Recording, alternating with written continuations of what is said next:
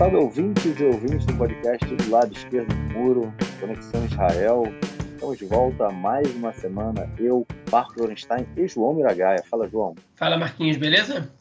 Bem tranquilo, na boa, 11h30 da noite, quinta-feira, 14 de julho, gravando aqui o nosso podcast. É, eu estou gravando na varanda da minha casa para evitar que acordar, de acordar o pessoal aqui na rede. João, você gosta de rede, João? Curto, curto bastante. Rede é bom, né, cara? Vou conseguir hoje botar uma rede aqui na varanda. Pô, então, se os ouvintes estiverem ouvindo um barulho de, de, carro passando de vez em quando, um cachorro latindo, é... já fica a desculpa de antemão, mas eu estou na rede, estou na rede. E numa semana em que, enfim, Joe Biden chegou, hein, João? Joe Biden chegou em Israel, fazendo uma barulheira do cacete, chegou com seu avião grande. O cara na televisão falou que o avião do Joe Biden é muito grande. Foi bem interessante a informação que ele passou.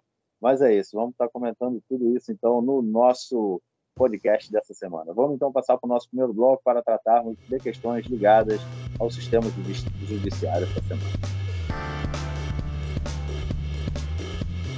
Bom, gente, a primeira notícia do bloco ela é sobre a nomeação do próximo chefe do Estado-Maior. Né? A gente comentou, vem comentando disso é, por estarmos em, em período de um governo de transição, né? A gente tem eleições aí próximos meses.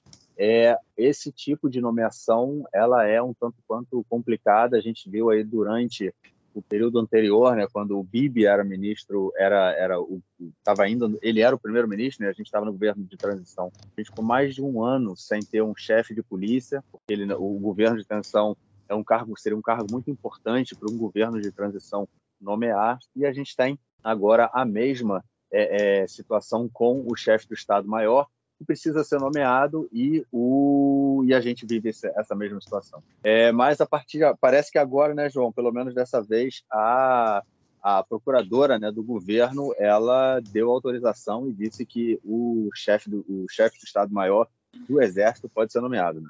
É, pois é, a, a é, assessora jurídica do governo, né, é, Miara, ela, enfim, Galit Miara disse que que não existe nenhuma restrição é, jurídica que impeça a nomeação do chefe do Estado-Maior das Forças Armadas, o Ramatkal em hebraico, em período eleitoral. É, enfim, então ela olhou a jurisprudência, olhou a legislação e disse não, não faz sentido essa essa proibição, é, entendendo que o que essa essa pessoa não é um cargo político, é um cargo é, técnico militar, né? É, o que é uma meia-verdade, porque, enfim, a gente viu quantos, quantos deles algum dia se tornaram políticos e, e enfim, e isso é. A gente tem vários agora, inclusive, na política, que passaram pela política nos últimos anos, é, mas ela tomou essa decisão. Vale lembrar, a gente comentou na edição passada do podcast, que ela estava sofrendo ameaças do Likud, do partido do Netanyahu, caso tomasse essa decisão, que iam, iam demiti-la caso voltasse ao governo, ou, tipo, até alguns disseram, bom, ela pode tomar essa decisão ou não tomar essa decisão, a gente vai demitir dela da mesma maneira, né, que foi o que Shlomo Kerry, que é um deputado do, do, do, enfim, do, do Likud, dos mais radicais, né? É, pelo menos no discurso, enfim. No final das contas, ela tomou a decisão que o Likud não queria que ela tomasse, e eles podem até demitir ela, mas demitir o Gramaticalha é um pouco mais difícil. Bom, é isso. E a nossa próxima notícia do bloco é sobre o depoimento né, da Adas Klein, que era é, assessora de um dos investigados também, né, dos envolvidos aí numa das partes em que o Netanyahu está sendo é, é julgado, né? É, a Das Klein deu na semana passada já uma série de depoimentos bombásticos, né, falando é, sobre os presentes né, que o, o Netanyahu exigia é, de aliados né, políticos, enfim, empresários, que também eram próximos amigos, né, eram amigos deles, e, enfim, mas recebiam presentes aí, a família Netanyahu recebia, recebia presentes nos valores, eram centenas de milhares de shekel, é, e parece que essa semana o não, parece não, né? O depoimento da Dascain continuou, mas sim, parece que foi muito mais bombástico do que na semana passada, né, cara?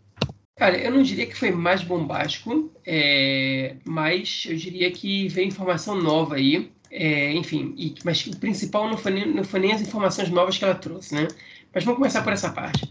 A Das Klein, okay? como a gente comentou na semana passada, então vou dar um breve resumo. A Das Klein ela é uma, é uma testemunha né, do, do caso da pasta 1000, que é a pasta na qual o Netanyahu é acusado é, de ter recebido presentes indevidamente em altíssimos valores de dois é, magnatas que são é, o, o, James Packer, que é um bilionário australiano, é, e o, o Arnold Milchan, que é um, enfim, um, é, um é empresário do meio do, do cinema né, de Hollywood, que é, mas que é israelense, é, e que, enfim, ele foi ele é acusado por fraude e abuso de poder, por decisão do Mandelblit, que é o ex-conselheiro geral do, da, da é, do, do governo. Netanyahu não foi acusado por suborno, embora houvesse muitas críticas em relação a isso Muita gente acreditava que esse caso era um caso típico de suborno, porque é, houve é, espera do outro lado de receber coisas em troca, e segundo a própria Das Klein, houve, é,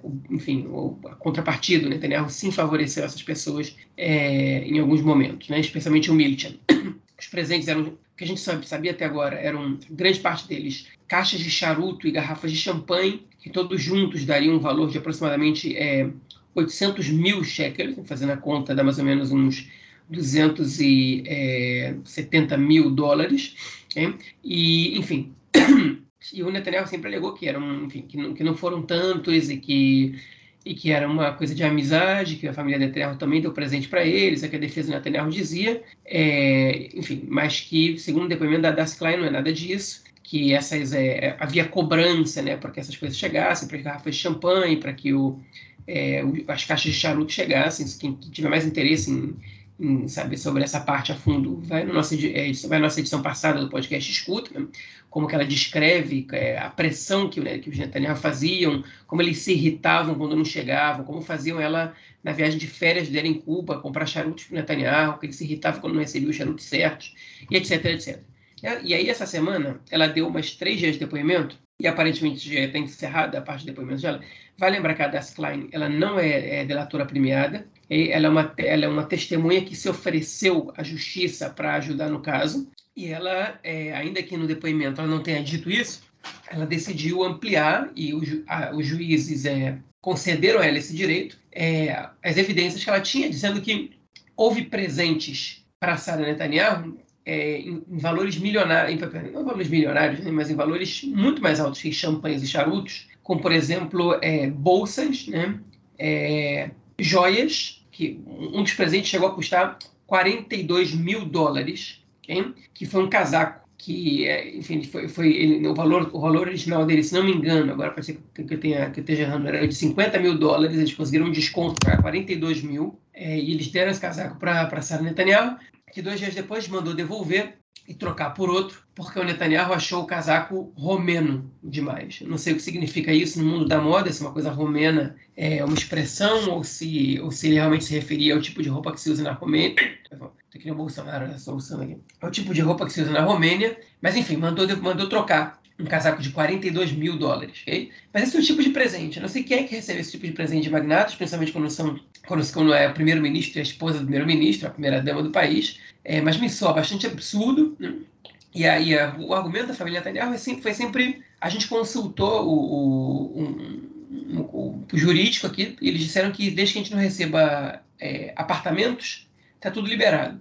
Enfim, e aparentemente esse, esse assessor jurídico não deu é, a melhor recomendação para eles. No, primeiro de tudo, eles aparentemente ganharam, pelo menos, o uso do, do apartamento do James Packer, que eles convenceram o James Packer a comprar do lado da família Netanyahu e usavam esse apartamento como se fosse deles, inclusive, segundo o depoimento da Das Klein, a Sarah chegou a propor que derrubasse um muro que dividia a casa dos Netanyahu desse apartamento, né, dessa casa, na verdade, é dessa mansão, eram, são duas mansões né, na cidade de, de Cesareia, e agora tem toda essa questão também do, da, das joias, dos casacos, das bolsas, etc. Mas enfim, o que, qual foi a novidade dessa semana? Essa semana a Das Klein ela foi interrogada pela defesa do Netanyahu. E é, a defesa do Netanyahu, eles não questionaram as provas, não questionaram a intencionalidade, eles foram para cima da Das Klein. Okay? Eles foram questionar em quem ela vota, o que, que ela disse para. É, como é que foi o diálogo dela, como foi transcrito o diálogo dela com, é, com os procuradores, como, por exemplo, quando terminou a, a é, a, o depoimento, ela teria dito obrigada para os procuradores, que ela foi muito bem atendida por eles, que serviram café e que trataram ela bem, enfim. E é, a gente sabe, né, o que, pelo menos as pessoas que têm um mínimo de conhecimento jurídico, eu tenho um mínimo do mínimo, mas a gente sabe que os, os, os as testemunhas que se oferecem para depor, que não são delatores, eles têm que ser bem tratados, eles vão colaborando com o caso. Então é normal que ele que se ofereça café, é normal que se agradeça, é normal que trate as pessoas bem. Né? É, a defesa de Netanyahu explorou, esse, explorou essa situação, explorou o fato dos pais da, das Klein terem, é, serem filiados ou terem sido filiados ao Partido Trabalhista. É, chegaram a perguntar para ela em quem ela votou nas eleições, o que ela não quis responder.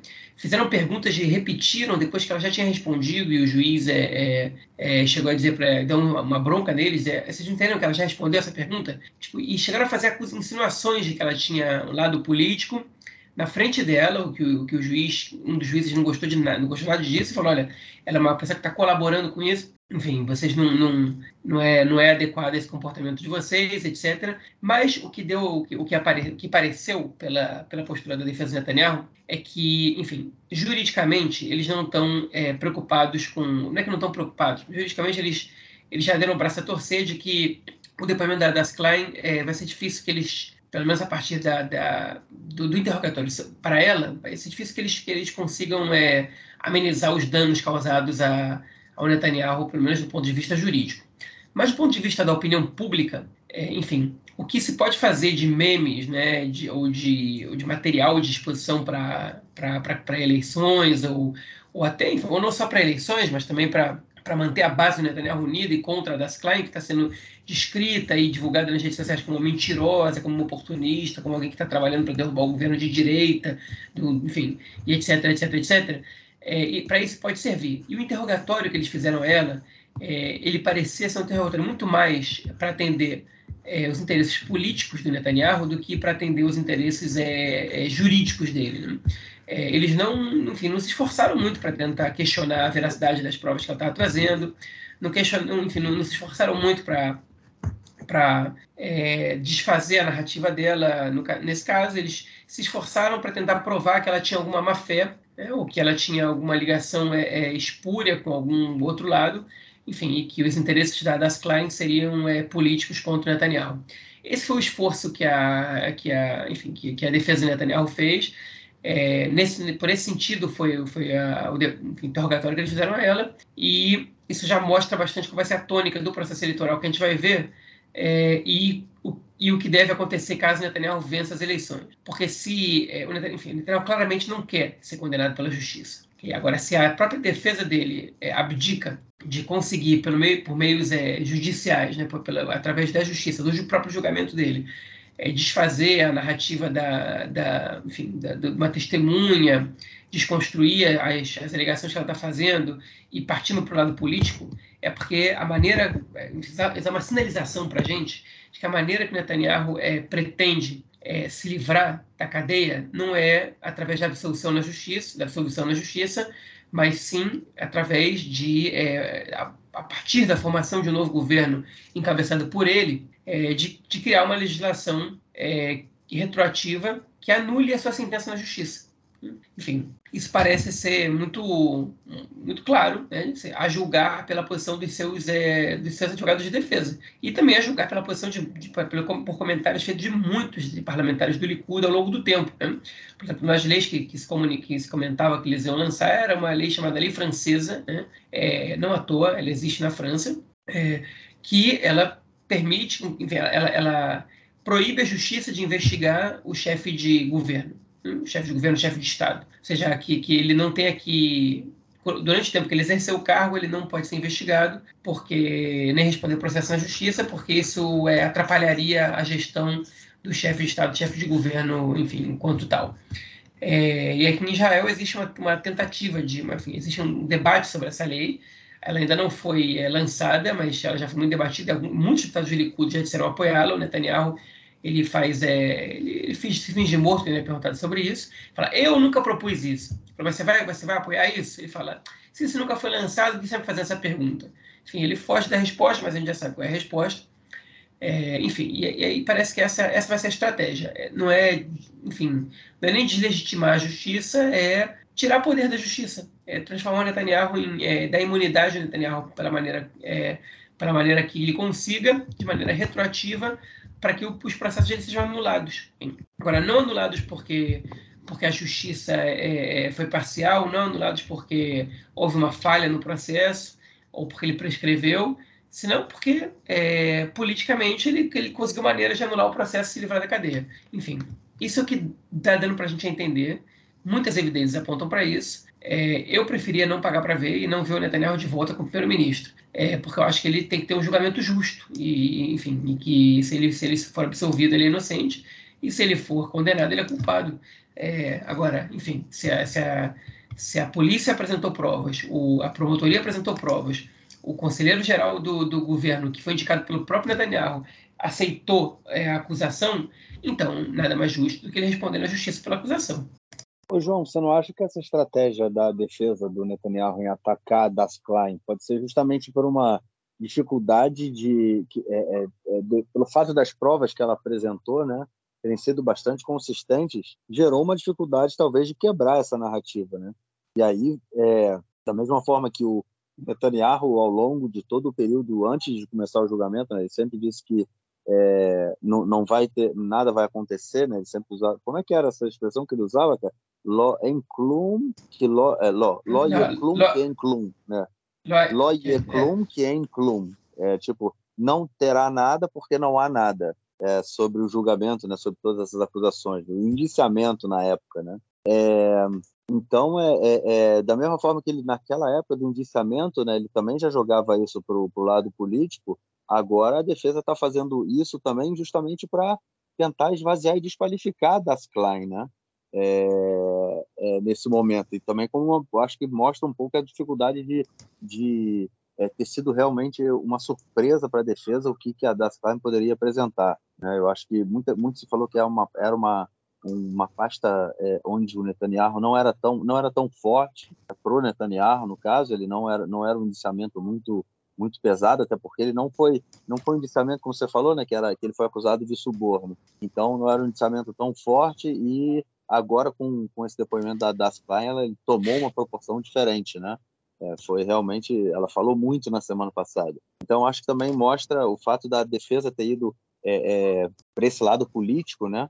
É, mostra um pouco dessa dificuldade de rebater o que ela apresentou e usa uma estratégia que o Netanyahu já vinha usando também desde a época aí da, do indiciamento em que ele tentava construir essa narrativa que não tem não há não irá não é, não terá nada porque não há nada? Nada irá acontecer porque não há nada enfim vamos ver vamos ver o que vem pela frente e o que vem por aí bom vamos então para o nosso próximo bloco para tratarmos de questões ligadas à política essa semana Bom, gente, eleições se aproximam, né? É a nossa quinta rodada de eleições em três anos e meio. É, e mais junções acontecem. Essa semana foi a junção de dois partidos. É, o partido azul e branco do Benny Gantz, né, o ministro da, da Defesa, e o partido Tikvar Hadashah, a Nova Esperança, do ministro Guidon Sar, né, o ministro da Justiça. João, o Benny Gantz tentando trazer aí um novo campo para o seu partido e o Guidon Sar tentando fugir né, da cláusula de barreira, né, cara? Pois é, agora, essa, essa mistura, ela foi uma mistura muito boa para os dois, e aí, do ponto de vista eleitoral, porque ela dá uma alterada nas regras do jogo. É, enfim, a gente não sabe o que, que isso vai, é, qual consequência isso vai trazer exatamente do ponto de vista eleitoral para esse partido, que a gente não sabe ainda como é que vai, vai, vai se chamar, se vai ter um nome específico, se vai ser azul e branco Nova Esperança, enfim. É, agora, o que a gente sabe é que é, existe, o, o Benny Gantz ele nunca desistiu de ser primeiro-ministro. Ele, ele quer ser primeiro-ministro, nunca abandonou, nunca desistiu desse sonho que ele tem. Ele é muito insatisfeito com o fato do Yair Lapid agora estar tá ocupando essa cadeira. É, eles brigaram bastante sério e o, o Gantz ele não quer o Yair Lapid é, nessa situação. E ele sabe que ele sozinho, no partido dele, ele não tem condições de, de passar muito, de ficar muito longe do que ele tem atualmente, 8, 10 cadeiras no máximo. Né? Nunca apareceu com mais de 9 cadeiras nas pesquisas, estava ali estável nas 8. É, e, enfim, ele não tem, não tem com 8 cadeiras. É, você é primeiro-ministro por acaso, só do jeito que o Bennett foi. Eu acho que esse, esse plano não vai ser repetido tão cedo alguém ser primeiro-ministro com tão poucas cadeiras, por um lado, e por outro lado, é, é, é enfim, se, se, por acaso ele virar primeiro-ministro, ele é um primeiro-ministro muito fraco, né? É, enfim, questionado e etc. Então, o Benny Gantz ele sabe que para ele ter força para brigar com Yair Lapid, que hoje em dia é o grande nome desse bloco, ele precisa ter mais cadeiras. E ele optou por, por se juntar com o partido do Guidon Sara, Nova Esperança. O Guidon Sara ele não quer desaparecer do cenário político. Ele sabe que nesse meio aí ele tinha duas opções, que era se juntar com o Benny Gantz se juntar com, é, com o Yamina, que é o partido do Bennett, sem o Bennett, né, com a Elia Tchaked. Só que a Elia Tchaked é um... Enfim, é um, o partido Yamina é um partido um pouco confiável, você não sabe de que lado que eles estão exatamente do mapa. A Elia Tchaked não tem nenhum problema em formar com o Netanyahu, enquanto o Guidon Sara, ele, ainda que ideologicamente ele provavelmente está mais próximo do Yamina do que do, do, do azul e branco, na verdade eu não tenho certeza disso, mas enfim. É, ele possa parecer que eles estão mais próximos, né? É, ele, o anti-Netanyahu dele, o anti-bibismo dele é, é, muito forte para ele formar um governo com alguém que. para ele pedir votos que, no final das contas, podem, podem migrar para um, um governo Netanyahu. E ele então optou pelo Gantz. e o Gantz optou por ele também. Eu acho que os dois eles estão muito próximos no, é, no espectro político. Enfim, acho que o Benny Gantz ele é um cara mesmo larti, é, é, de centro, ok? É, mas que tem uma, mas enfim, é um centro complacente com as colônias e, e que ainda que queira dois estados é, não, não coloca isso como prioridade. Quanto o partido do Guidon Sá é um partido que rejeita a ideia de dois estados, embora eles não, não deem nenhuma solução. É, enfim, que, mas que também não é de, desses fanáticos por colônias, nem é, enfim, nem tem essa a, a, direita dos colonos nesse partido, do, do, do lobby dos colonos, não, não, tem grandes presenças ali, embora um do ex-presidente do lobby dos colonos, o, o Dani Dayan, seja membro do partido, ele não, não se elegeu deputado e hoje em dia ele é o presidente do Yad Vashem, do Museu do Holocausto, e, e ele não, não é atuante nesse lado. Inclusive o Dani Dayan, ainda que ele tenha esse passado, ele é um sujeito bastante moderado para o que é a direita israelense hoje. Enfim, então, é, e os dois eles, tão, eles se, se, apresentam como partidos é, memlartim, que a gente já comentou uma expressão em hebraico, é, que significa uma mistura de neutro com é, estadista, né, com patriota, nesse caso, é, ou seja, que, que, que, respeita as instituições e que, enfim, que segue a democracia exatamente. É, e eles estão querendo se apresentar dessa maneira. Então, vai ser um bloco de centro, centro-direita, é, memlartim, okay, anti-Netanyahu, e que mas que, mas que é, quer se separar do Yair Lapid e quer empurrar o Lapid para a esquerda para poder trazer os votos é, dos, dos, da direita, é, enfim, da, da, direita, principalmente da centro-direita, que cansou do Netanyahu e está vendo a possibilidade de que, se tiver um governo desse de novo, é, eles vão ter um, um partido forte do primeiro-ministro, não um partido fraco do primeiro-ministro, como foi o caso passado, é, enfim, com, com, uma, com uma influência grande da direita. É, o, o, esse, essa junção pode fazer com que o Benny Gantz perca parte do eleitorado dele de centro-esquerda, né, que vem principalmente do Partido Trabalhista. Uma junção com o Partido Trabalhista poderia dar para o Benny Gantz é, um, uma, um potencial de votos maior. Só que o Partido Trabalhista não quer juntar com o partido do Benny Gantz, é, porque existe uma disputa ali sobre quem vai ser o líder do bloco, né? Porque a Merav Mihaeli, que é líder do Partido Trabalhista, ela é, acredita que o Partido Trabalhista tem que estar sozinho porque eles são o, o, historicamente o grande partido da, desse bloco e que, e que ele vai voltar a ser e que ela vai ser a líder desse partido. É, e, enfim, e ela tem muitos méritos na ressurreição do partido, mas ela não tem mostrado muita é, popularidade, vamos dizer assim, e ela, e ela, teve, ela exerceu um, um, cargo de ministro muito, muito, muito é, é, fraco. Né? Ela foi muito fraca como ministra dos transportes. Não só ela, o Homer Barley, como ministro da Segurança Pública, também foi um ministro muito fraco e eram os dois carros-chefes do Partido Trabalhista, enfim. Então ela não conseguiu, é, é, ao contrário, a Pastrota perde cadeiras nesse, em todas as pesquisas que a gente vê, está caindo de 7 para 5 na maioria das vezes, é, enfim, e, e, é uma piada é, que ela acha que, que ela vai poder ser líder do bloco a, a curto ou até médio prazo, né? É, a longo prazo ninguém sabe o que vai acontecer, mas a curto e médio prazo é muito, muito improvável que isso aconteça. Então o Benny frente a essa situação, ele optou por se juntar com o Tikva Hadashah. O Tikva Hadashah comemora porque não vai mais lutar contra é, é, a cláusula de barreira. E o Benny Gantz, ele pode ele tem que ver como é que vai acontecer com as pesquisas, mas eles podem aparecer aí com 12, 13 cadeiras ou até mais. Né? Às vezes a junção de dois partidos, né? um que tem oito, outro tem quatro, ele pode significar que essa soma vai dar 12, ele pode significar que essa soma vai dar um pouco menos, porque vai ter gente que vai estar insatisfeita com essa junção, mas essa soma também pode dar mais, né? Às vezes um mais um não é dois. Às vezes um, um mais um ele pode ser um e meio, e às vezes um mais um pode ser três, né? Pode ser que é, pessoas que votavam em outros partidos vão dizer assim, não, não olha só, eu estava votando no Lapid porque achava que ele era o cara que ia derrotar o Netanyahu, mas se tem essa opção, eu prefiro o Gantz porque ele é um militar e blá blá blá, eu confio nele, forte para gerir o Estado, etc, etc, etc. Isso pode acontecer. É, enfim, então o Benny Gantz ele, ele tem uma possibilidade agora de entrar na disputa para ver quem vai ser o primeiro-ministro, né? É, e ele despolar, despolariza a disputa, que é o que o Netanyahu queria fazer. Ele queria colocar ele de um lado e o Lapid do outro. Netanyahu é muito bom na campanha nesse, desse tipo, nesse estilo. É, e agora com o Benny Gantz no meio vai ser difícil que o Netanyahu consiga polarizar. Ele vai até tentar, mas é difícil que ele consiga polarizar. É, então, para o Netanyahu, isso é um, para o Likud, isso é um problema. Também é um problema que eles podem perder votos para essa lista. É, mas o Yair Lapid também não está satisfeito com essa situação, porque ele estava ali reinando sozinho, né? Os, todos os outros partidos do bloco dele não estavam passando um dígito de, de cadeiras, e agora ele provavelmente vai ter um partido que vai ultrapassar um dígito, vai estar com dois dígitos, e, e ele vai ter que é, ele vai ter que concorrer contra, contra, contra essa lista. É, os partidos ultra-ortodoxos que, que tem boa relação tanto com o Benny Gantz quanto com o Guido Sar, eles mandaram uma mensagem para o partido. Eles disseram o seguinte: não é, é, aceitem que o, que o Matan Kahana se some ao partido. Matan Kahana é um membro do Yamina, é, que, que é ex-piloto é, da Força Aérea, ex-general da Força Aérea, se não me engano, e ele, ex-oficial seguramente, ele é, é ele era do partido do Yamina, né? E ele pediu para, durante a campanha, ele recebeu a parte dele do orçamento é, é estatal para a campanha pública.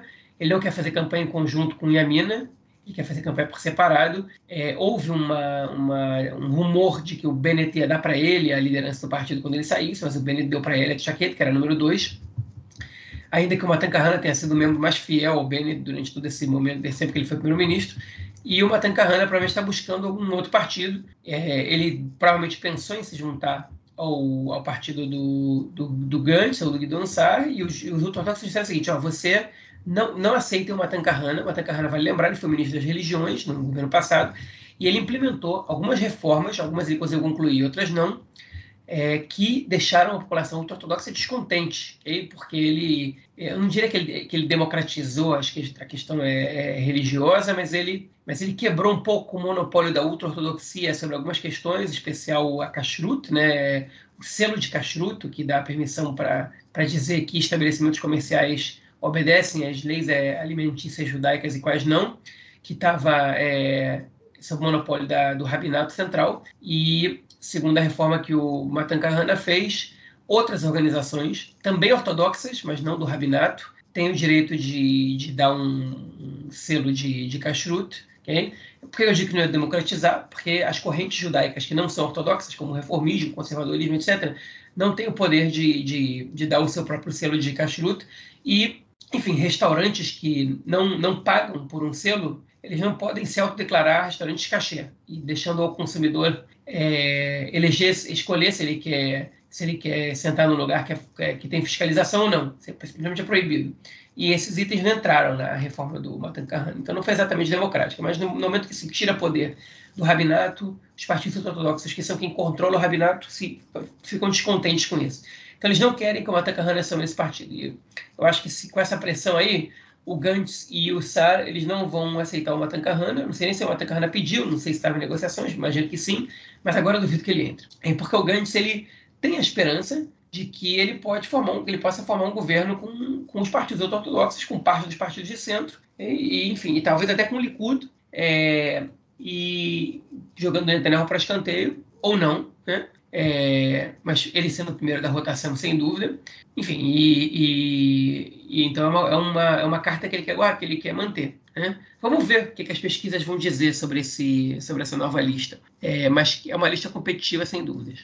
Lembrando também que o, o Benny Gantz deixou uns lugares guardados aí né, para o Eisenkot, né, que era, como você né, é, a gente comentou lá no, no primeiro bloco né, sobre é, a participação dos é, chefes de Estado-Maior né, depois que eles deixam o cargo, a participação deles na política. O Benny Gantz, né, foi chefe do Estado-Maior, e o Eisenkot, né, que ele também foi chefe do Estado-Maior é, recentemente, é, também está pensando em entrar para a política e um dos partidos que ele tem feito contato é o partido do Benny Gantz. Então, o Benny Gantz deixou é, nessa nova lista aí que foi criada junto com o Guidon Saad, é, alguns espaços reservados também para o Eisenkot e para seus é, pessoas que estão com ele ali, né, suas, suas pessoas próximas, é, pelo menos entre os 10, 15 primeiros da, da, da lista desse novo partido, é, para que, enfim, tenha, tenha chance de estar no, no próximo parlamento.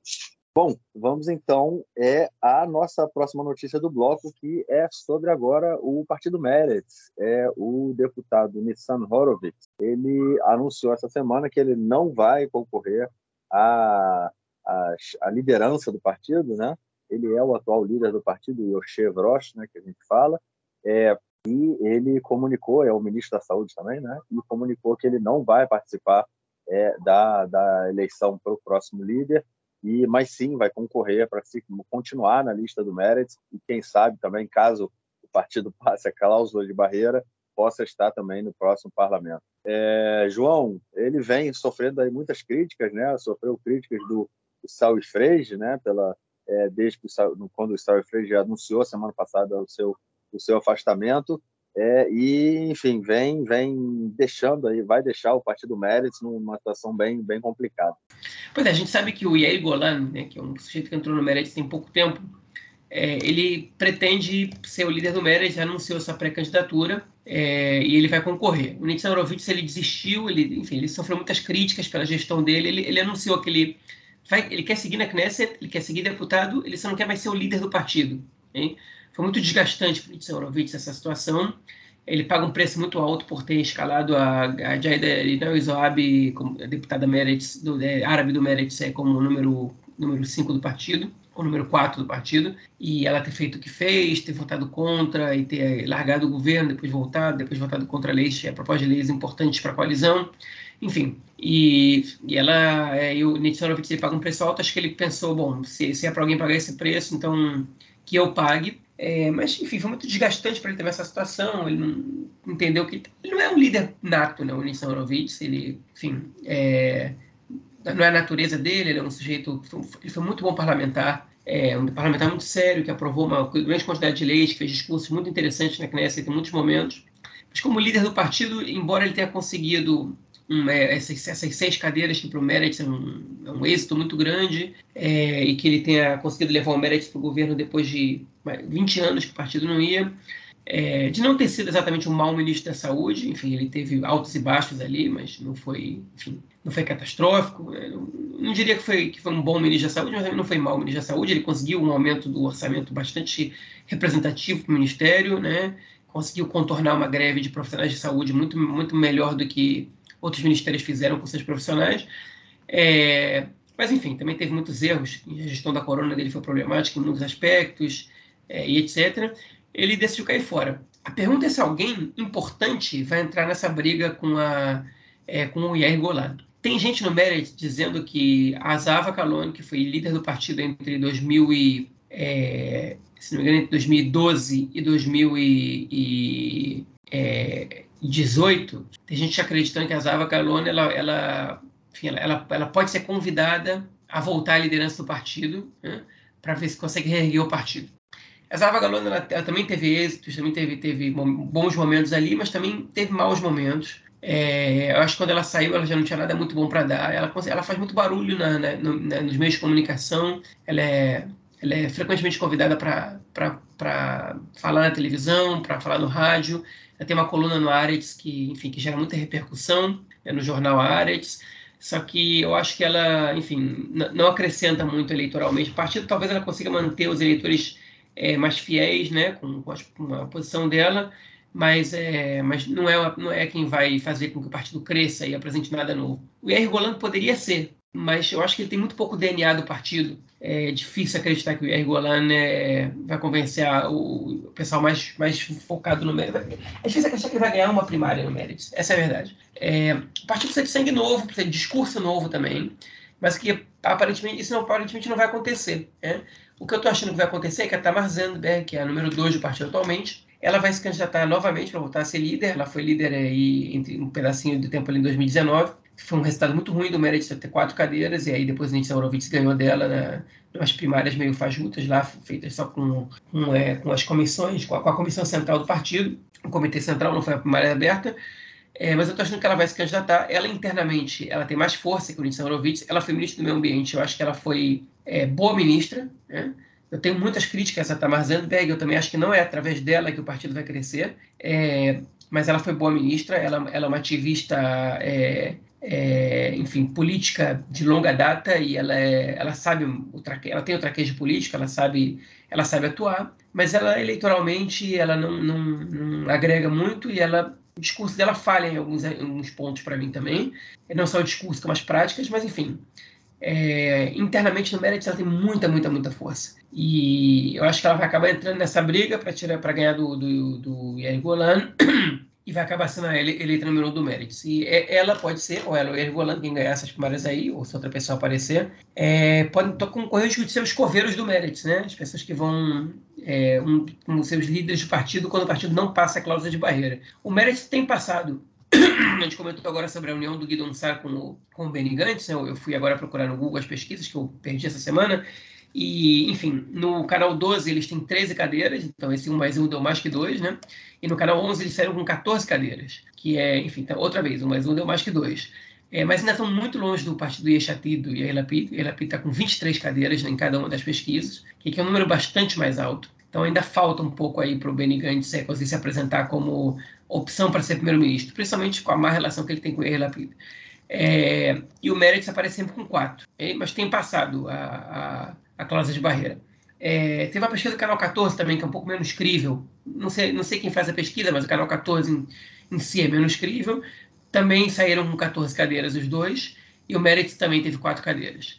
É, e nos, nas três pesquisas, o partido Yamina, da Elia Shaked, não ultrapassou a cláusula de barreira. É, então, enfim, a gente está vendo aí, uma delas eles ficaram com 1,9% dos votos, né, da, do canal 11, a do canal 12 eles não, não divulgaram quantos por cento dos votos ela teve. É, enfim, agora a gente tem que esperar para ver aí o que, que, que mais vai acontecer. Está muito cedo para acreditar nessas pesquisas. Vai lembrar que tem margem de erro, né? De, sei lá, de 2, 3%. 2% aí pode significar é, uma cadeira e meia, duas cadeiras, enfim. E isso é, isso é muito significativo, porque é um partido que não está passando a cláusula de barreira, de repente passa, e o partido que está passando, de repente não passa. Enfim, é, não dá para. Enfim, quando a maioria dos partidos está com 8, 7, 6, 5, 5, tipo, cadeiras, qualquer errinho na margem de erro pode significar que um partido dobra de tamanho e o outro não passa a cláusula de barreira. Então, enfim, tudo isso a gente tem que esperar para ver mas os, as primeiras movimentações políticas já estão aparecendo e podem ter certeza que na semana que vem vai ter mais e a gente vai falar mais sobre elas. João, quando é que fecha a inscrição de, de lista, você sabe? Não sei, mas eu, eu imagino que seja é, na última semana de setembro. Porque, em geral, são cinco semanas, se não me engano, antes da, antes da, do, do, pois é, do, das eleições, pois é, que é primeiro de, primeiro de novembro. Bastante tempo ainda, né? Tem aí o mês de. metade do mês de julho, mês de agosto, setembro, dois meses e meio, pelo menos mais de dois meses ainda para muita discussão política, né? Muita, muito debate entre os partidos para ver o que vai acontecer. Não, agora, é, é, eu acho que uma, uma imagem clara né, da, da perda de da, não, não perda de força, da falta de, de habilidade do Nitzan Horowitz foi é, quando teve quando teve a questão da deputada Zoab que é, ela é, simplesmente foi para casa dela no norte do país é, a liderança do Meretz foi para conversar com ela e depois quando ela resol... ela volta né ela é convencida a voltar para a coalizão e quem vai conversar com quem aparece na, na entrevista na coletiva de imprensa que foi feita ao lado dela é o Yair Lapid né não era nem o o Nitsan Horowitz, que era o líder do partido, né? ou seja, é, não sei nem se foi ele que chegou a fazer a negociação com a, com a Zoab para ela voltar, ou se foi o Lapid que fez a negociação, mas o que, me, de qualquer forma, me chamou a atenção que o líder do partido não foi quem estava é, do lado da, da, deputada que tinha abandonado né, a, o partido praticamente, no momento que você abandona a coalizão, é, você meio que se afasta assim, né, do, daquele grupo político, mas enfim, é, abandonou a coalizão, depois volta e e o líder do partido não está presente ali, aquilo ali já me mostrou que ele também tinha muito pouca habilidade dentro da própria é, é, da própria bancada do Meredith, né? o, que, que era um problema muito sério. O líder não pode ter, o líder do partido não pode ter dificuldade de gerir a sua a sua bancada, que na verdade também foi a mesma dificuldade que o Bennett teve no momento em que assumiu cargo de primeiro-ministro. Bom, é isso. Vamos então ao nosso próximo bloco para falarmos da notícia da semana, da notícia do presidente Biden em Israel. Bom, João, eu estou aqui em Israel há quase 12 anos. É, peguei a vinda do, do Obama, depois a vinda do, do, do, Trump e agora vinda do Biden. Cara, é sempre um mega evento, né, cara? O país para, as estradas fecham, Jerusalém né, se transforma num caos, porque a segurança do Biden ela exige uma série de coisas, né? Então, enfim, é, no momento em que o, o cara tem que passear de um canto para o outro, fica tudo fechado, tudo para. As televisões só falam disso, né, cara? Tipo, você liga de manhã, é tudo falando disso o dia inteiro, e o cara chega no aeroporto e tem, tem todo mundo tá fazendo é, é, transmissão ao vivo do aeroporto, enfim, cara. Aquela coisa, chegou aí o presidente Joe Biden é, para uma visita de três dias, né? Chegou aí ontem, é, hoje é quinta-feira, ele chegou na quarta-feira, vai ficar aqui até amanhã, sexta, no, no, início da tarde, ele vai para a Arábia Saudita. Amanhã ele também vai conversar com a, a vai na, na até Belém, né, conversar com Mahmoud Abbas. Ontem, depois que ele chegou, ele foi até o Museu do Local, ele encontrou, né, logo no, na entrada, né, descendo do avião, o Yair Lapid, também deu. Você percebeu, né, João, que não teve aperto de mão, né? Foi aquele soquinho, teoricamente, por causa do corona, né? Enfim, o Joe Biden deu soquinho na mão do Lapid, deu soquinho na mão do Bennett, deu soquinho na mão do Edson, foi dando soquinho na mão de geral. Depois ele foi lá para o Yad Vashem, se encontrou com duas sobreviventes do local, conversou com eles. É, hoje ele teve um dia é, com reuniões na casa do presidente, conversou também com Netanyahu hoje. Amanhã, como eu falei, ele vai para os territórios palestinos conversar com Abu Mazen é, e depois ele parte direto para a Arábia Saudita, onde é, onde é esperado aí, né, o, o, o anúncio de, vamos dizer assim, uma, o início de uma normalização da relação entre pelo menos Israel e Arábia Saudita. João, Biden chega aí, muita coisa movimentando, é, acordos né, é, regionais que mudam o quadro político e tem como principal objetivo isolar o Irã, né, nesse momento em que aí a gente está é, é, vendo uma, uma, uma falência aí, né, desse acordo nuclear que vinha sendo chegado. Qual o impacto aí dessa visita do Joe Biden a Israel nesse momento, cara? Eu não consegui entender, vou ser sincero, eu não consegui entender por que, que o Joe Biden escolheu vir para Israel é, tão cedo. Okay? Em geral, o primeiro presidente dos Estados Unidos que veio para Israel foi o Nixon, em 74. E desde então, se não me engano, todos os presidentes norte-americanos vieram para o país em visita oficial. É, mas eu não tenho certeza se foram todos. Normalmente, eles vêm no segundo ano, no segundo mandato, não no primeiro mandato. Okay? A gente teve só dois presidentes que não tiveram, é, na verdade foram três, na verdade. O Jimmy Carter, o George Bush pai e o, e o Donald Trump, ok? O Donald Trump veio no primeiro mandato, o Obama veio no segundo. O Obama, eu lembro, eu morava em Jerusalém, eu fiquei parado 40 minutos é, ali na rua é, é, Kerenaya Sod, esperando é, o, os carros que enfim, da comitiva dele passarem pela rua para sair do, do, hotel King David e, e, saírem de lá. E passaram é, certamente mais de 50 carros pretos, né, tocando sirene todos mais, enfim, podia ser que ele tivesse no helicóptero, ninguém sabe onde é que estava o Obama, em qual, estava algum desses carros, estava algum helicóptero, enfim, todos os protocolos de segurança, né, que a gente é, já, já escutou falar algum dia é, do, do, do primeiro-ministro. É, pois é, o, o Obama, né, ele veio no segundo mandato, teve as pompas, mas enfim, foi, é, foi um momento é, é já do meio para o final do governo dele. O Trump foi realmente um frição gigante, porque ele veio muito rápido, veio com a promessa de transferir embaixada, né, prometeu transferir embaixada na visita dele, foi ao Cótel, que nenhum, né, ao, Muro das Lamentações, que nenhum é, é, presidente americano tinha ido antes, porque o Cótel é um lugar é, em disputa, teoricamente, ali, porque, porque ele pertencia a. a é, ele estava do lado, enfim, jordaniano, depois da Guerra de Independência, então é, todo o bairro judaico da Cidade Velha ainda existe gente que, que que contesta se ele pertence a Israel, aos palestinos, é, se é um território ocupado ou não. Enfim.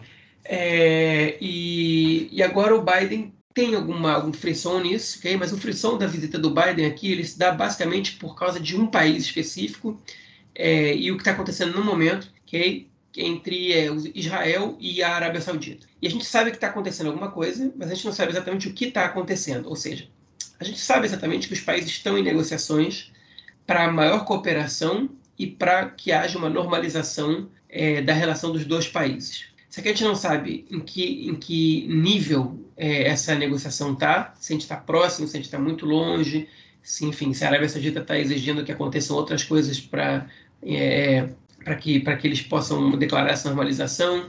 A Arábia Saudita, historicamente, como um dos países líderes do, do, do, do da Liga Árabe, é, exige que Israel, antes de tudo, é, normalize e, e, sua relação com os palestinos e, e consiga construir o Estado palestino para que depois a Arábia Saudita possa reconhecer o Estado de Israel e estabelecer relações diplomáticas. É, mas, enfim, outros países também exigiam isso, como os Emirados Árabes, como Bahrein como Marrocos, e isso nos impediu de chegar numa situação de normalização com Israel. É, agora tem pouco tempo. Né? E, Arábia, enfim, esse, então, e outro país que também está na já há muitos anos é parte dessa relação de Israel com os Estados Unidos é o Irã. Okay? E o Irã ele também se mete nesse bloco, né, né, né, nesse assunto da Arábia Saudita, okay? Porque o Irã é um adversário da Arábia Saudita, é, talvez inimigo até, é, e disputa com a Arábia Saudita um lugar como líder né, do, do, do, mundo árabe, no mundo árabe islâmico, né, no, no, Oriente Médio. Né? O Irã não é um país árabe, mas exerce muita influência em diversos países do, aqui do Oriente Médio é, parte deles árabes, né? como a Síria, como o próprio Líbano, como o Iêmen, como o Iraque, é, enquanto a Arábia Saudita tenta ser o país líder é, e, e, também exerce influência sobre outros, sobre outros países. E, enfim, os Estados Unidos têm muito boa relação com a Arábia Saudita e com Israel e não tão boa relação, é, na verdade não tão boa, o Irã um, um estado inimigo dos Estados Unidos desde a Revolução Islâmica em 79 e os Estados Unidos patrocina essa, essa coalizão de países anti-Irã. E essa disputa entre esses países sunitas, entre muitas aspas moderados, é, nesse bloco, é, em conjunto com os Estados Unidos, contra o Irã, fez com que Israel se aproximasse desses partidos, porque Israel também é o inimigo do Irã, Israel também é um aliado dos Estados Unidos, Israel militarmente é um país que tem muito a contribuir é, nessa, nessa, nessa luta contra o Irã. Enfim, Israel tem muito a contribuir, não só militarmente, né, tecnologicamente falando, um país é, muito mais desenvolvido que outros países da região, né? E, e, a tecnologia israelense pode servir para diversos fatores, e a, a produção industrial israelense, até mesmo a produção agrícola israelense, ela pode ser, é, é, ela pode ser útil para esses países. Israel exporta hoje em dia produtos agrícolas, por exemplo, os Emirados Árabes e para o Bahrein,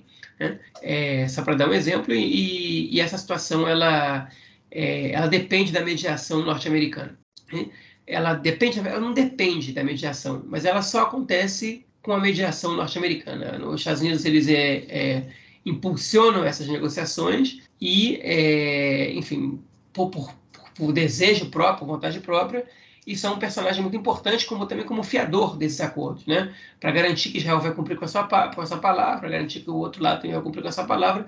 É, é importante ter um fiador aí no meio. Os Estados Unidos são um, um fiador é importante, uma vez que, é pelo menos hoje em dia, ainda é o país mais poderoso do mundo. Né? E é, o Biden, só isso é, é, é, simbolicamente ou não, ele vai fazer um voo direto de Israel para a Arábia Saudita. E já se fala que esse voo do Biden ele vai ser uma inauguração de uma permissão saudita para que voos de companhias israelenses possam sobrevoar o espaço aéreo é, da Arábia Saudita. O voo da é, Emirates, que vai de, de Tel Aviv a Dubai, é, ele já sobrevoa a Arábia Saudita. É, só que esse voo ele não é de uma companhia israelense. É, o, o, o, espaço aéreo saudita está fechado para vendas israelenses e pode ser que ele seja aberto agora nesse, nesse inteirinho aqui.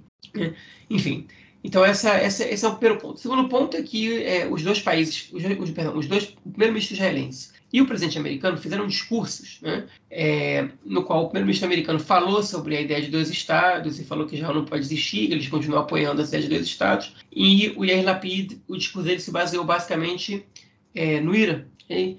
como que o Irã não pode de jeito nenhum conseguir armas nucleares e que Israel os Estados Unidos vão trabalhar juntos para isso, etc, etc, etc. É, o Lapid tocou muito pouco, não, não, não que ele tocou muito pouco, ele fez uma breve citação sobre a questão dos dois estados, estava de braços abertos para negociar com os palestinos, caso eles queiram. É, mas é, é e, e, o Biden também se referiu ao Irã. Diz que ele se compromete que o Irã não vai é, conseguir desenvolver armas nucleares é, e que não vai retirar a Guarda, a guarda Revolucionária Iraniana da lista de organizações terroristas. É, enfim, aí ele, a, o discurso casou um pouco entre os dois. É, mas basicamente isso foi o que aconteceu até agora. O que mais vai acontecer entre os dois, entre os dois países? Não muito, já está em relações bastante sólidas, estão em contato o tempo inteiro. A visita do Biden é bastante simbólica, okay? é uma visita para marcar posição, uma visita também para agradar, de alguma maneira, é, a base, é, é o eleitorado judaico norte-americano, o eleitorado evangélico também é, é esse vota menos no Biden né, é, do, que, do que no Partido Republicano, mas enfim, mas ainda tem alguns que sim, ele pode estar tentando conquistar mais votos, o partido dele também pode se agradar com essa, com essa visita. É, mas não, não muito mais que isso essa visita representou. É, vamos ver o que vai dar nessa visita dele para a Arábia Saudita. Okay? Agora, é interessante que o, Estados Unidos, o presidente dos Estados Unidos vem para Israel e o assunto que está sendo comentado em todos os lugares é a relação de Israel com a Arábia Saudita, ou seja, é, depois da, da, normalização com os outros países é, é do mundo árabe, né, com Emirados Árabes, o Bahrein, o Marrocos e por algum momento ali o Sudão, que não é exatamente um país do mundo árabe, mas, mas faz parte desse coletivo de países, é, mundo, enfim, aqui a, a, mídia israelense parece que, que condiciona é, qualquer é, estabelecimento de relações de Israel com outros países é, pela, enfim, a, ao, é, a participação norte-americana e se entusiasma com, com qualquer aproximação norte-americana de Israel é, e de outro país. Mas, evidentemente, um, uma normalização, um acordo de paz, no caso, porque a Arábia Saudita é oficialmente um país inimigo com o qual Israel está em guerra desde 48, hein? um, um acordo de paz para a Arábia Saudita significaria é, uma mudança bastante drástica né, na, na, na relação de Israel com o mundo árabe, uma mudança positiva no caso, né? Porque, enfim, a Arábia Saudita não é um país do segundo escalão, né? A Arábia Saudita está é, tá entre, tá entre os cinco países mais importantes do Oriente Médio. É, eu não, eu não, eu não, se não me engano, é o segundo país mais populoso, é o segundo ou terceiro país árabe mais populoso do mundo, árabe, não muçulmano, árabe, é, e é um, enfim, uma potência econômica, principalmente por causa do petróleo na região, é uma potência é, cultural no mundo árabe, enfim, é, e, é um, e é um reinado muito estável, politicamente falando, internamente. Né? É, ainda que houve algumas mudanças, ultimamente foram mudanças controladas e com o aval do, do príncipe saudita, do, é, do, do, se não me engano, Bin Salman. É, enfim, resta ver o que vai acontecer aí. Mas é impressionante que o presidente dos Estados Unidos é está falando muito mais da Arábia Saudita do que, do que do próprio presidente dos Estados Unidos. É, essa visita ela tem uma série de questões aí, né? Eu acho que essa é, tudo em função, né, para começar. Vamos lá, que eu falei eu comecei do, do, soquinho, né? Você percebeu a questão do soquinho, cara? Que o Biden desceu do avião, não houve aperto de mão, né?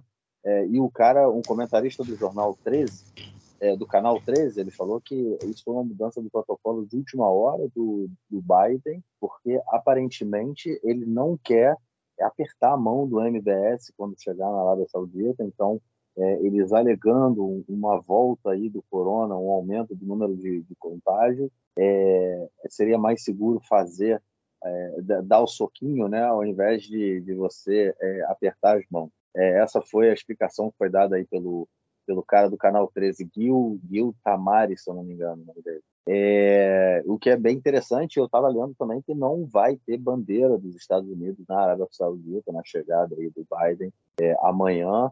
Ou seja, a, a, relação né, entre, entre os dois países é uma relação forte, mas o Biden não é muito fã né, do MBS. Né? Lembrando que o MBS tem, é, foi o mandante do, do assassinato do jornalista é, saudita no, na Turquia. Né? Ele foi convocado na embaixada saudita. Ele chegou lá, o cara foi morto, esquartejado, é, e, enfim, gerou inclusive uma, um problema né, a Turquia. É, a Turquia queria. É, eles foram presos, as pessoas, e a Turquia queria condenados, acabou, acabou chegando num acordo com, a Arábia Saudita mandando eles de volta. Mas, enfim, é, o Biden não quer aparecer muito próximo também do, do MBS, é, mas eu acho que gira tudo em torno também dessa questão do Irã, né? O Irã aí tendo sendo o principal a principal questão, né, envolvendo tanto essa visita aqui em Israel quanto essa visita aí na Arábia Saudita, lembrando que o Trump, né, quando ele fez, quando ele veio aqui foi o contrário, né? Ele foi primeiro na Arábia Saudita, depois ele veio aqui em Israel, então, o, o,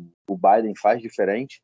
E eu acho que eu acho que também é uma forma dele de mostrar que é, é, ele vem aqui e ele vai levar para a Arábia Saudita é, é, algumas propostas israelenses. Né? Eu acho que isso é importante também é, por conta de toda essa normalização e envolvendo aí né, toda essa questão que você colocou é, e ah, inclusive a gente comentou isso né, hoje no grupo do Conexão, que uma das, uma das contrapartidas né, da Arábia Saudita para permitir que é, empresas israelenses voem por cima do, do, seu espaço aéreo é que os palestinos é, da Cisjordânia têm um direito né, a viajar de Israel para a Arábia Saudita, né, para poder ir a Meca, né, na sua na, na viagem que eles têm que fazer. E aí, no caso, o governo israelense estaria disposto a permitir que os palestinos, é, que hoje os palestinos para viajar, eles não vão para o aeroporto Ben Gurion, né, que é o, o principal aeroporto né, de Israel, é, de, internacional, né? Eles têm que atravessar para a Jordânia, vão para Amã, e de Amã eles pegam um voo e vão para onde eles querem. Mas agora o governo israelense estaria disposto a pegar, permitir que esses, os palestinos de é, é, da Cisjordânia é, fossem até o, o, o, novo aeroporto, construído é, a 50 quilômetros de Eilat, né, o aeroporto de Ramon, é, que é também do lado, né, da, fronteira ali com a Jordânia. Então, os palestinos desceriam da Cisjordânia até o aeroporto e de lá eles fariam a viagem direto para para a Arábia Saudita, né? Seria uma outra contrapartida. É, enfim, eu acho que o, o, que a gente a gente vai ver, na minha opinião, uma aproximação né, entre os dois países por conta dessa toda a questão do Irã. E o que me chama a atenção vai, vai ser ver nas próximas semanas é, qual, ser, qual, qual, qual vai ser a resposta né, é, do Irã nesse sentido é, em relação ao acordo nuclear, é, é, como, é que, como é que isso tudo vai, vai girar. Né? Essa aproximação entre Israel, a Arábia Saudita e outros países né, do, do, do Oriente Médio, é, de um lado, né, e o acordo nuclear do outro. Como é que isso vai influenciar é, a posição do Irã dentro desse acordo. Isso vai ser, é, para mim, bem, bem interessante viver na, no, no, próximo período. E também a questão dos palestinos, né? É, eu acho que os palestinos estão meio sem esperança, não, não sei se eles podem esperar muito aí do, do governo Joe Biden, apesar do, da gente ter é, hoje né, é, deputados é, democratas bem, é, vamos dizer assim, radicais, né, no no que diz respeito a, a a, ao conflito palestino-israelense, né? É, e, e, o próprio partido como um todo, né? É, se for, acho que o Partido Democrata foi um pouco mais à esquerda no que diz é, respeito ao conflito palestino-israelense. É, e vamos ver, mas eu acho que mesmo assim os, os palestinos não têm muito o que esperar, né? Desse, desse governo é, Joe Biden. Bom, é, eu, eu não tenho mais o que falar. Algo mais, algo, algo mais a acrescentar sobre esse tema, João? Não, podemos ficar por aqui. Beleza. Então vamos passar para o nosso próximo bloco e ouvir o comentário do camarada Nelson Burg. Manda Nelsinho. Meu caro Gorens, tem amigos do Conexão Israel do lado esquerdo do muro. Mandar um abraço para o João que está preparando um belo churrasco. É, vai ter uma reunião do pessoal do Conexão Israel e o João foi incumbido o responsável por comprar a carne. É, vários pedaços de carne que o João está levando lá para a casa do externo. Maravilha, é isso aí. Fizeram já a abertura da Macabíada em Jerusalém com transmissão digital online para todo mundo e vários jogos da Macabíada Mundial em Israel terão transmissões pela Dasni. É isso aí, pelo serviço de streaming para todo mundo jogos finais de várias modalidades, além de outros jogos que também serão transmitidos. Finais do futebol, ginástica, vôlei, basquete, dentre outras modalidades. Então, pessoas que estão nos quatro cantos do mundo poderão torcer e acompanhar. É isso aí. Semana que vem traremos mais informações sobre as Macabíadas e outros esportes em Israel. Um grande abraço. Meu mestre, brigadão pelo seu comentário e te esperamos aí na, na semana que vem. É, João, algo mais a declarar a gente fica por aqui, cara? Podemos ficar por aqui. Beleza, ficamos por aqui então e nos encontramos na semana que vem é, para gravarmos nosso próximo episódio. É, aquele abraço, cara. Falou, Marquinhos, abraço, até a próxima.